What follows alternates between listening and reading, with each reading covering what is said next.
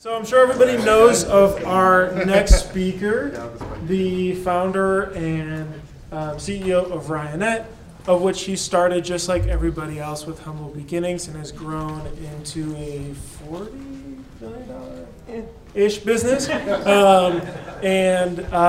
Really exciting to have him here, not just to talk about screen printing though, but more on the business side, because Ryan is someone who I ask random questions about business all the time, just as somebody who's seen a lot and been there, done that type. So, of course, I think what even more than that, he's also helped educate and train tens, if not more, hundreds of thousands of shops just all over through YouTube and video marketing for, I think I found the oldest videos is 10 years or so ago. So it's greeny and button-ups and everything. So thank you, Ryan Moore, for joining us today. Awesome. Thank you, Bruce. Okay. So it has been a great talk so far. Rick, your talk was hilarious. Lucas, great job. This has been really cool to see. So I met Bruce, what was it, 2011? 2010 or 11? He looked younger than he does now. That's possible. We sat in a restaurant somewhere, talked about business. He came out and met our team, and we've been working together ever since. And see this thing grow organically and how he's done it has been just an incredible journey. And like he said at the very beginning, you guys are all a part of something, not just a software platform, but a community as well. And it's, you know, Print Hustling away. So good job, man. All right. So I'm going to talk about growth. So the name of the topic's As Big As You Want. I liked what several people have said, like, hey, maybe we should have stayed in the garage. And then we have people like Zazzle here that is huge. So it's really up to you. And what I'm going to share is kind of lessons that I've learned along the way about, thanks Alex for texting me a picture of myself.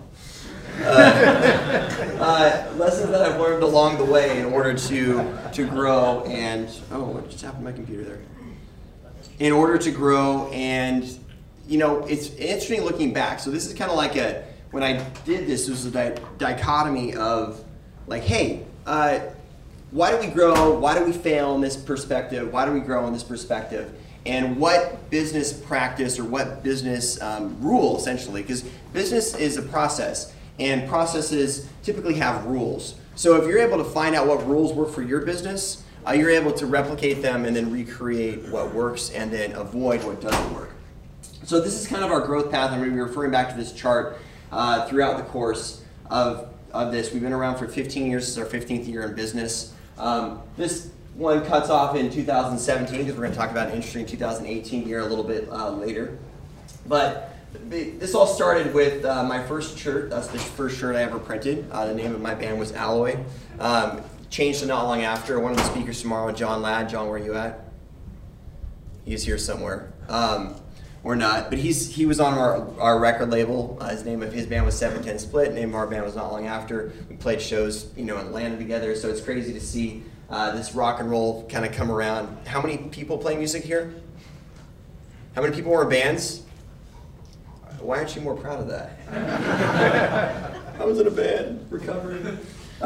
This is the first press we ever sold. So this picture was taken in 2003 in January. That is a kickstand from my dad's shop vac, a cutting board from Kroger, and a wood screen. Sold it for $200. Sucka. This is me in this is my first office. So I was kind of dissecting, what was I drinking during this time? I believe this was at a party. I think that's some vodka Red Bull, a cup of water to stay hydrated, and some kind of insect bug repellent because it had air conditioning and had to keep the door open to keep cool. My wife, Amanda, she's up there. You want to say hi? So she was our fifth team member. She found me like this with paperwork everywhere. And she said, hey, are you going to pay those bills? And I'm like, who wants to pay bills? This sounds horrible. She's like, can I pay bills for you? I'm like, yes. You have money to pay bills? I'm like, I think so. So she worked at Ryonet for the first 5 years until we had twins. And it was crazy time. So we grew. This is our actual growth. So I actually broke this down and did the math. So Our first year we grew not that big. We only did $217,000 our first year. Second year we did $4 million. Our third year we did $8 million. So our compound growth rate over the last 15 years is almost 44%. We did have a dip, and I'll talk about what happened last year, but we're back on track this year. So lessons learned throughout that growth path, and you see the bigger growth. Why did big growth happen in 2010 to 2012? Why did big growth happen in 2015? And then why did it slow down in other periods? And so learning a lot about business, I've been able to take those lessons and kind of extrapolate down like what happened here, what happened there, and that's kind of what I wanted to share with you today. So there's 10 principles that we're going to talk about. First is a brand. Like, what is a brand? What's your purpose? What's your mission? Lucas was talking about that, but dive a little bit deeper and differently in that. Also, your product segments, your marketing, and your customers and your customer segments. So how do those relate to what your growth strategy is or how you're growing or not growing? Then your sales and your sales channel, which we just talked about a little bit as well when it comes to hiring people. And how are you delivering value? Because again, this is not up to us. You know, we don't get to choose how fast we grow or if we fail. Who chooses that is our customer base. And then what business processes and systems are you using to run your business? Then how are you getting money and how does your cash flow look? And then who are your partners and investors, and then what's your team look like in successions? So gonna go through these, and then I'll leave with lessons learned in each of those, and actually they're not lessons, but really more questions for you to think about as you move forward. So we started out, that was me programming a website in my bedroom. So I started out, I'm also gonna talk about Blue Oceans. Has anyone ever read the Blue Ocean Strategy? So we're gonna talk about, like, I believe that we've had three blue oceans that we've come across. They're no longer blue oceans for us because blue oceans only last so long. So talk about that and then how to find the next one. So we started out with a marketing platform. I started out with this website. This is proof that you can be a multi-million-dollar e-commerce website and your website can look like utter shit. This was a templated website software that I built. My dad invested in our business. I built in my bedroom. And it wasn't about the website. The website was functional, you could order from it. What it was about was the marketing system. So there used to be this amazing tool, Charles, you might remember this, it was called Overture. Yes. So Overture was freaking awesome. You could go in there and you could type in any keyword and it would tell you exactly how many people were looking for these things. So you could just type in t-shirts or screen printing or screen printed t-shirts, and you could then go see who was bidding on these keywords and figure out how much you had to pay to be number 1, 2, or 3, because that's the game. If you're not 1, 2, or 3 in advertising, you're probably nowhere. So this was an amazing tool that we used to figure out an ad strategy that boosted our business from $200,000 in 2004 to $4 million in 2005. And all we did is we came up with an advertising ROI metric. So if we have a 1% conversion rate, meaning that 1 out of every 100 people visiting our website would buy, our average sale was $100 and we made $20 profit per sale, that means that we could bid 20 cents a keyword, a click, and not lose money. When I figured that out, it was like going to the lottery. It was like going to a slot machine, putting money in, and then getting money out every single time. I kept our ad budget around 5%. And just essentially spent more money, and the revenue came right back. Now, there's still tools like this. They're not nearly as friendly, but the point that really helped this tool work for us was not the fact that we used this tool. I used this tool for a year. It was what clicked for me is our ad strategy and our ROI. So what's your ROI baseline that if you spend $1, what are you going to get out of it? I mean, who wouldn't spend $1 and get 10? If you give me $1, I give you 10 back. How many times would you do that? It's crazy, you know. And I'll use another example. Throughout the later course of our, we used to spend a lot. We still spend a lot of money on trade shows. We spend way more money on trade shows than I ever thought we'd ever spend. We stopped doing trade shows for a year, and we saw our business decline a little bit, or you stopped growing. We thought trade shows lost money for us. It wasn't until we measured it. And we figured out, yeah, trade shows weren't as good as our internet marketing, but they still gave us an 8x return. So that means I'm handing you $1, you're handing me 8 back. You know, that can be a winning proposition. So you got to know that for your business. And once you know that, spending money on advertising becomes a no-brainer. So next, once you have your marketing strategy dialed in, we really dialed in our sales channels. So our main sales channel was our website to start. Now, our website didn't work very well, so we had a phone number, and the phone number, you had to have people answer the phone. So our second sales channel was customer service. So if you see this chart, this is low cost, this is high cost per transaction. So the lowest cost per transaction are typically transactions that happen without who? People. Okay, people are expensive. They make mistakes. They're slow, they're lazy, they come into work hungover sometimes. Sometimes they're freaking awesome, you know, but they're unpredictable. So the lowest cost per transaction is something that doesn't happen with a person. Then you have different levels of cost per transactions. Now, it's also interesting that the higher value is added, the more people are involved. So as we go up, these are our most expensive sales to our least expensive sales. So this is Laurel. She's actually moved on to sales, but she started out in our Allmade customer service team. This is Darryl. Darryl, what's up, man? He's out here. He just transitioned from inside sales, so this is inside sales, to outside sales. So inside sales, you got somebody on the, they're not traveling, they're not buying dinners, you know, they're on a computer and they're on a phone call. So your overhead's still relatively low, but they're actually talking to people now and they're actively selling.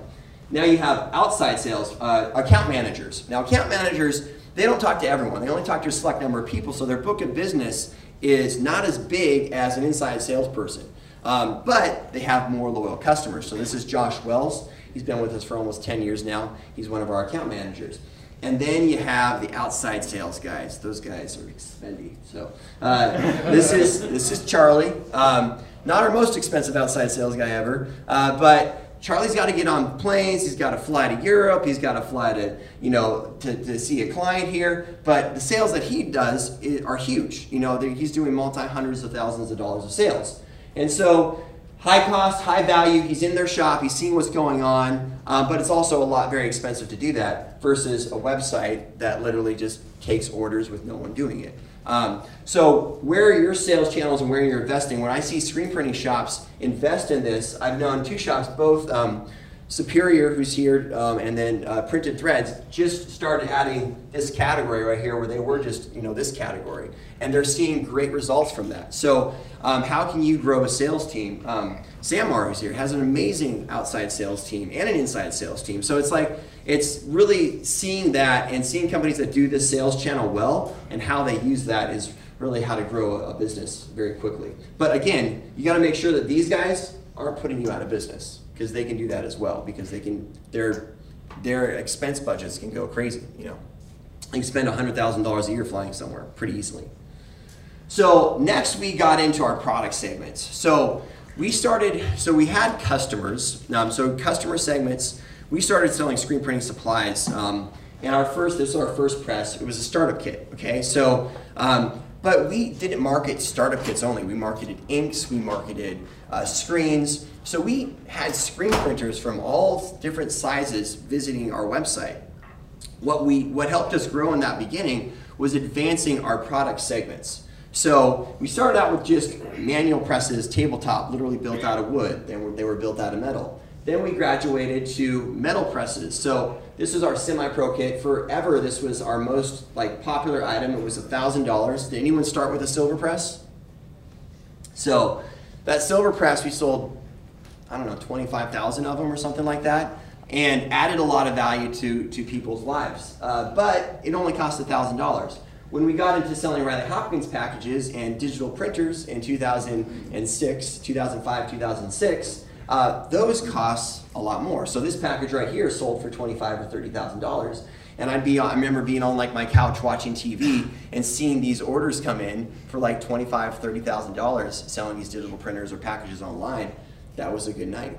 More vodka, Red Bulls for all. But again, $25,000 or $30,000. It wasn't until we started selling automatic equipment, so we actually partnered with M&R and put together a program with the Diamondback that we sold nationwide, and that allowed us to grow, because that package was $60,000 to $100,000, and I remember selling those online. It's crazy to see how we took the same customer base and just essentially started to expand our product portfolio to offer them different things. So what are your customers and what aren't they buying from you? what could you, buy from them? The other thing about this is that we went into vertical manufacturing. So instead of just being a supplier, we became a manufacturer. And so right now we're like the only company that we know of that manufactures, distributes. So we make ink, we make equipment, we sell automated equipment, manual equipment, we make t-shirts, we educate, and we do supplies. So we're trying to build a platform that can serve our customer base holistically. And that's been beneficial for us and helped us get to much higher levels. This is kind of the breakdown of our product segments. So first of all, we have about 30,000 customers. Our largest customer is less than 1% of our business. So we have really good customer diversity. We're not reliant on the Nike or the one customer to give us all of our business. Our business is actually split relatively evenly in thirds. So between our manual packages and Riley Hopkins equipment, about a third of our business. Our consumables are about a third of our business, and our automatic equipment is a little bit more than a third of our business. Our revenue still primarily comes from our sales channels, not our website. So our website is getting better and actually is up 15% this year because we're really developing it, and that's where we're growing. So it's been cool to see. We used to get like 600 phone calls a day. Now we get 200 phone calls a day, and our sales are growing. So we've doubled our web team, but our inside sales team has stayed the same as far as headcount. And because we're growing our web presence. We do a little bit of business with channel partners like Amazon or international distributors, but most of it comes through our own channels.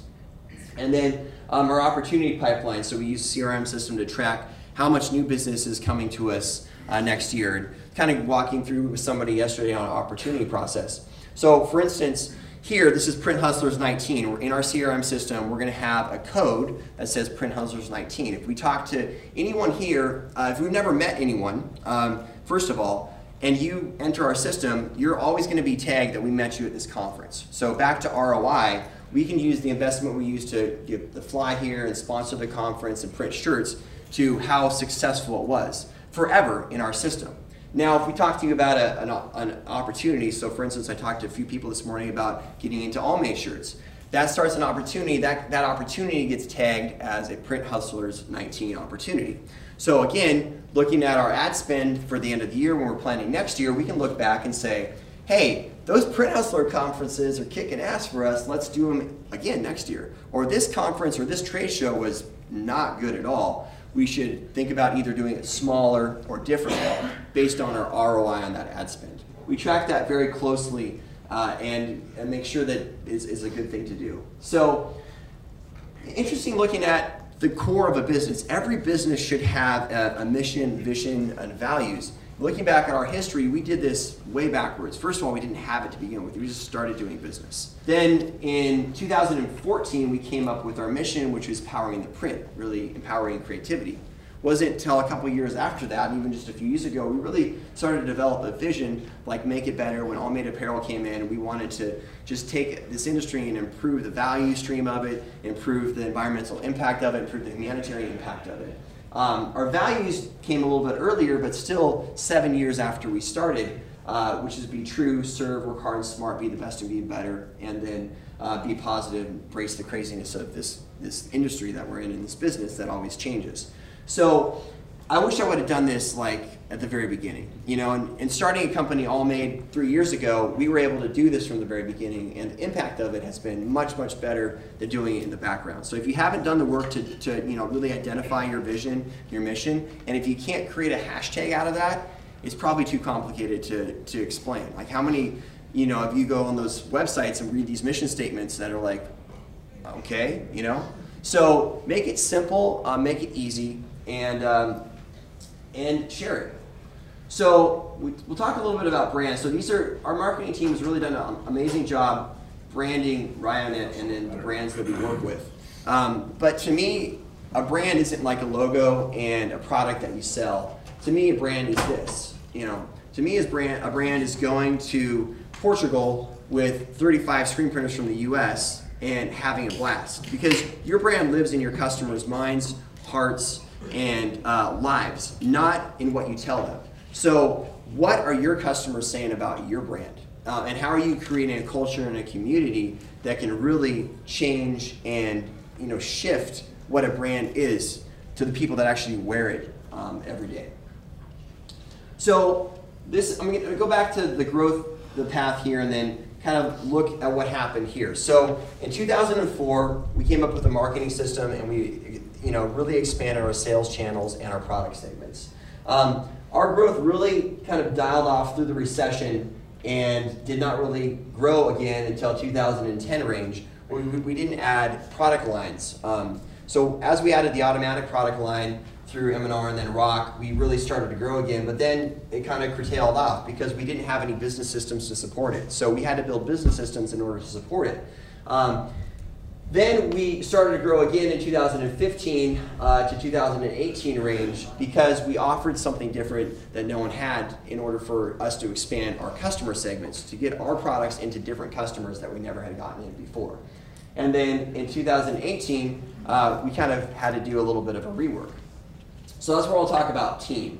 So a team is basically, this is our executive team as the beginning of this year. In business, there's innovators and there's integrators, and you have to have both to run the business. So myself and Roger, we're innovators. If innovators take over the business, they will likely run the business out of business. And if integrators, so this is Brandon, Don, and Jim, they're so boring. No, I'm joking. But if integrators run the business, it's likely going to, stagnant. So it's a balance between the two. Now, we were way too heavy on the innovative side for a very long time.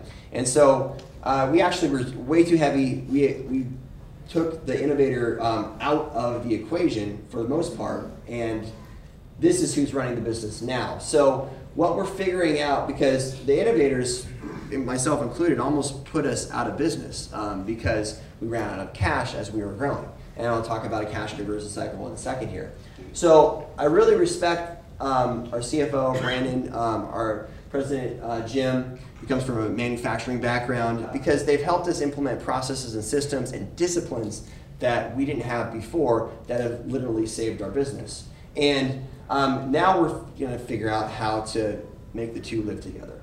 So what they've helped us do is they've helped us implement a systematic process, and that involves three different things. So you have your process, which is documentation of how you run your business, your systems, which are the systems like Printavo that your business runs these processes in, and then you have your people.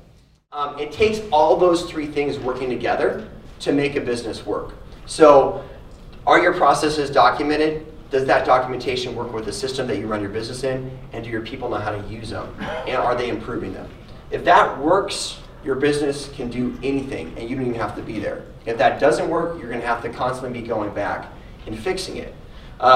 So this business process is something that we've really dived into, and lean manufacturing has really helped us improve our margins. And again, I think save our business. This is a picture of Rowboat. I was at Lucas's shop. They have all their processes dialed in, like on a whiteboard. So this is, what process was this? It was a cellular flow. The cellular flow, so that every single part of the process, the inputs, the outputs, and they have their team do it. So taking the time to do that, I mean, huge and very impressive to see that in a shop. I don't see this often. But here's the dichotomy of what we're at. So this is actually a picture from an ASI presentation I just saw yesterday. We have your continuous business happening over here, your systematic process, and we have your discontinuous creative thinking.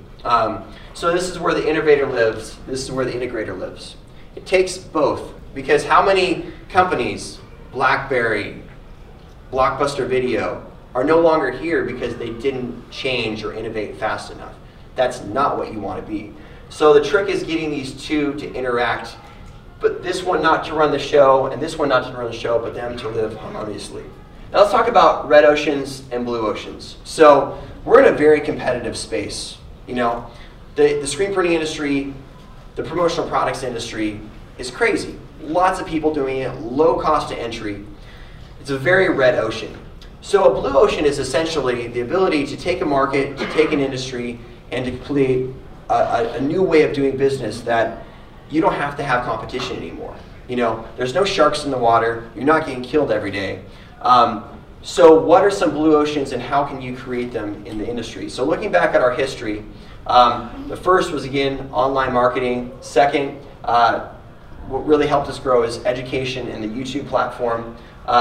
M&R was a huge part of our growth because it allowed us to have a different piece of equipment that we could sell that was a higher value. The brand integration from Rock, Ryonet, Riley integration in 2012 was great. Our Rock rental program, which I'll get into a little bit, which allowed us to give financing to people that didn't have financing and really expand our customers and their business. And then finally, Allmade. So what out of these were blue oceans and why were they blue oceans? So our first blue ocean was our internet. We were the first one there. We figured out how to market online and absolutely killed it. Is it a still blue ocean for us? How many screen print supply companies have websites? Everyone does now, you know? And so it's no longer a blue ocean. We still kill it in this space, but it's no longer a blue ocean. It's now a very red ocean. YouTube, second blue ocean, I believe. We were the first people on YouTube to have a video on screen printing. Not quite the first, but one of the first. And we really dived into that, not just with YouTube, with education that supported that, hands-on education. Are there a lot of people on YouTube making screen printing videos now? Tons. Tons, right? So no longer a blue ocean. In fact, our video like views suck now. Overall, they're still great, but comparatively to what we used to get, like a tenth of what we used to get. And then our Rock rental program, which was an interesting way to finance equipment, and I actually want to have a customer come up. Aaron, you want to come up? I want to ask her a few questions because I think whenever you're trying a new program, you always want to fire bullets. Barrelmaker printing was the first bullet that we fired here. So they were the guinea pig. Ricky said, don't be a guinea pig. So I'm going to have a guinea pig come up and ask her just a couple questions. So here. So Aaron, where were you guys at when you were introduced to that rental program? So I think it was 2011. And we were doing pretty good business. We had one used automatic and one used dryer that we bought cash. And it kind of wasn't working out for us. It was an older gauntlet. And we had M&R techs in our shop constantly. And we were also in a really tight space. We had to move. And we got a large order that we knew we weren't going to be able to do with what we had. So we kind of approached Ryan, and I think maybe just started selling the rocks, or it's pretty new when Ryanette started selling rocks. And we were kind of like, what can we do? Our credit wasn't that good. So we did like a personal guarantee, you know, it's not something we wanted to do. We wanted to run it through our business credit, which we really had none. So Ryan, offered a rental program, like a rent-to-own press program. So it really enabled us to get an automatic and go forward. The concept was that we had good credit, okay, and this equipment was going to be worth something, so we would buy the equipment and then we'd finance it, and we make money every single month on that financing fee. So I thought the concept was crazy, but then Barrel came to me and they said, we need this thing. I was like, hey, maybe this would work. So I pitched it to them. Do you remember that pitch at all? I'm sorry, I don't remember the pitch. And I kind of, that's on me. I kind of, anybody gets salesy, I kind of gray out. I do remember what I thought of it, but what did you think of it? Maybe he'll give you the pitch now. No, what did you think of it? Well, I thought it was we had a press that we were selling and a dryer that we were selling. And so I was like, I never want to do this again. Like, I don't want to have to sell a piece of equipment, like crate it up, you know, freight it. I don't want to deal with that again, especially while we were moving. So it was really attractive in that way. And also, I thought it allowed a lot of flexibility because technology moves pretty quickly, and I thought, well, I'm not going to be stuck with this if I end up wanting something different, or if I want a bigger press, or I want to add something in line, or something like that.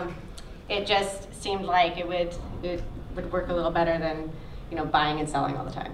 So how many presses did you guys use in that program? You went from one press to how many? Let's see, I think this gets a little tricky. So I know we did two presses on the rental program. One of them we ended up upgrading pretty drastically through the rental program, just getting, you know, a bigger press. We also, not only did it help us with that first move, but we also have moved since then, and we were really able to, it gave us kind of flexibility to design our space and not have pieces of equipment laying around that we maybe wouldn't fit or whatever. So we set out, you know, maybe we want a bigger press, so we did that. We also did a dryer through the rental program, and then we got to a place where we really had the work that necessitated a split belt. So we were able to kind of upgrade that pretty like smoothly. I mean, so it's worked out well for us. Thanks, Ryan. Yeah. It was all sugar canes and lollipops. Yeah. Yeah. So the thing that I thank you, Aaron. Give her a round of applause. That, okay, so our Blue Oceans, the reason why they were Blue Oceans is because it wasn't because we came up with a great idea, it's because they offered a tremendous amount of value to our customers. You know, whether easy access to ordering supplies online, easy education, or easy financing, that's why they turned into Blue Oceans. And when you're in a Blue Ocean, you should like figure out how much gas you have to get out there so that you don't get freaking stuck. That's what happened with us because of cash. So I wanted to end all this and then a few tips at the very end, but cash and funding is important. So we started this rental program. We didn't know how successful it was going to be. We got you know, we sold several different banks. Kind of to your sentiment, Rick, like we have a not very great relationship with the bank that sold us on this because they gave us a lot of money and didn't give us a lot of restrictions around it. So we go out to this Blue Ocean and then we run out of gas because of our cash conversion cycle. So anyone know what a cash conversion cycle is? It's pretty simple. It's like, okay, I have to buy something from a vendor in order to sell something from a customer. So it's how much do you buy, how much inventory do you have, how soon do you have to pay for that inventory, and then how soon do you get paid for that inventory. So if you get paid for that inventory before you have to pay someone else for that inventory, that is a good thing, right? So that's actually a negative cash conversion cycle. If you look at Amazon's growth, Amazon has been able to grow with a negative cash conversion cycle. So here's simple, if I have 5 days of inventory, I have 30 days of receivables, but I don't have to pay for it in 71 days, I have a negative 36-day cash conversion cycle. So if you can figure out how to pay people for stuff after you get paid for it, you can pretty much grow as fast as you want. In fact, like Amazon, you can actually grow losing money. So here's just quick P&L, $1 million of revenue, $750,000 of COGS, $250,000 of gross profit margin, $260,000 of expenses. Oh crap, we lost money. But if we're growing at a 10% growth rate month over month, and we have a negative 30-day cash conversion cycle, now we have $1.1 million of revenue. Our COGS are still the same, 25% gross profit margin. Our expenses go up. Our net's negative $15,000. But because we made more money than we had to pay for it, we actually have $90,000 of available cash to run our business.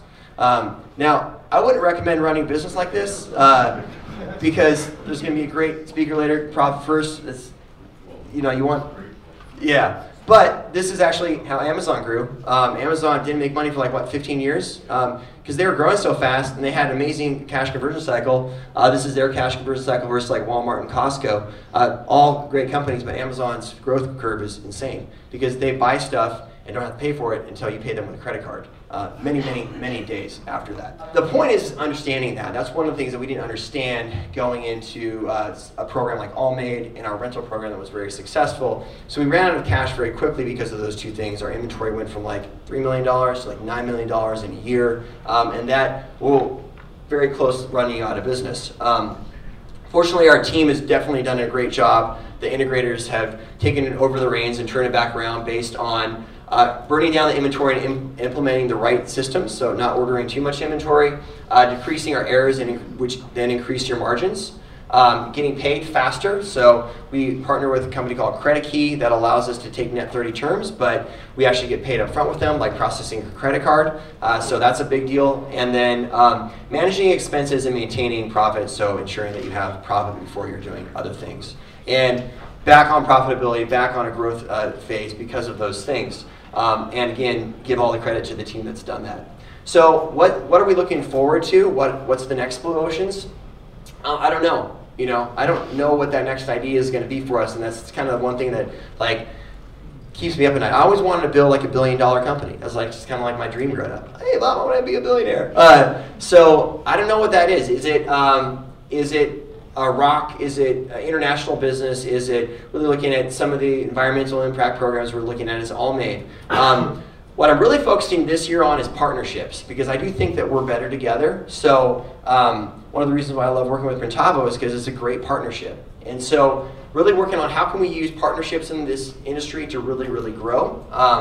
And then what's happening with digital? Could that be it? What's happening with the t-shirts? Could that be it? What's happening with international? Because we're only one part of a very, very big globe. And then how do we use that all to have a better impact? So lessons that we've learned in this is, and the questions that I wanted to ask to end. So brand, so remember your purpose, keep your values in front of you, but really ask your customers what that is and what does it mean to your customers. Products, so what other products do you sell, can you sell to your same customers, okay? Customers, what other customers can you sell your same products to? Marketing. What's your ROI formula? You know, what is it? And do you know it? And once you figure it out, where can you invest smartly in advertising? Sales, how are you adding value? And how much does that cost you in that sales value stream?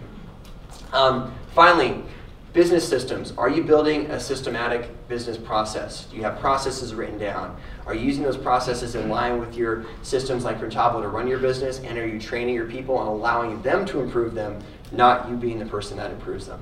And then cash flow. What's your cash conversion cycle? Everyone should go home and figure that out. It's pretty simple math. You can Google it. You should know it. You know what's awesome about screen printing? Is it's got a pretty good cash conversion cycle, because you typically don't have to pay for shirts. You turn them around pretty quick. You get net 30 terms. So, but what is yours? You know, and are you holding too much inventory? Are you getting paid too late from customers and not having great terms for your vendors? And how you can you change that? And how does that compare to your growth rate? And then what's your funding backup? So who's your integrator on your company and who's your innovator? If you don't have both, how can you find the other guy or girl? And then finally, who can you partner with to be better together? So ask yourselves those questions as you go home from this conference. You're going to come up with a lot of different ideas. These are some of the books that I've read that have really kind of ingrained some of these concepts. So my top 4 favorites, obviously The Blue Ocean Strategy, E-Myth Revisited, Business for Punks, and Great by Choice. And then if you guys have any questions, I'll be here for the rest of the conference.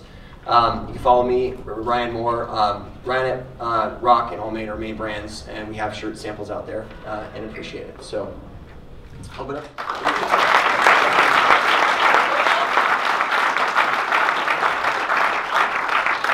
Okay, questions? Can you go back one slide? Yes. Right there, hang on. This is a freaking awesome book right there. And the one before that. Yeah. They're all good books. Yeah. You had the slide before that. Oh, you want me to go back again? Okay, cool. All right. Yep. How did you get screenprinting.com? So screenprinting.com. The first website we bought was silkscreeningsupplies.com. One thing, there's a really good book. Anyone have ADHD here? So if you have ADHD, you should read this book faster than normal. Apparently one of our traits is buying weird random domains at random times during the day and night. I think I own like 3,000 of them. It's ridiculous. So screenprinting.com was bought through an auction process, and it cost about 6 figures. So we didn't have that. We bought it in 2008. We took 4 years to come up with a strategy on how to launch it, and then launched it. Allmade.com didn't cost that much, though. It did cost a little bit, though. Yeah. Rock.com somebody owns and they won't sell it. Dumb. You always laugh when I'm about to say something, but I feel like you're the note king. Like you're always like on your computer plugging in things, like building different PowerPoints and stuff. And I guess my question is, like, when do you take time to revisit those and actually integrate them, because I always see you plugging away, but, and I do that, but then I close the notebook and I probably never look at it again. So I do them all on Notepad, and then what I try to do is you remember like 80% more if you revisited. So on the ride home, on the play ride home, I'll go in and I'll have Suri read them back to me. So I'll have Suri read them back to me, and then if it's a good idea, I just email Brandon and he does it. So he's the integrator. Suri, I mean Suri. Suri. It's text-to-speech functionality. You can Google it. It's awesome. Read legal contracts. Remember, I have ADHD, so I don't like read more than a paragraph. So she reads everything to me. Yeah. What's the 10th core value or core element? I had 9 takeaways.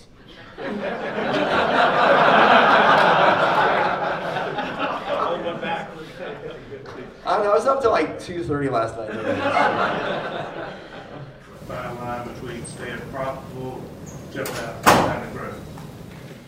Well, I think if you're growing right, you're always going to stay profitable. You use your available cash and make sure that you're not spending or overspending to grow. And so I think knowing your metrics, knowing your ROIs when you're trying to invest in advertising and new stuff is very, very important. And you shouldn't ever overspend on it. Mm-hmm. Did you ever pay your dad back? I did. He's a shareholder now. He's like, man, I should have just asked for 1% of your revenue. That would have been sweet. You should have, Dad.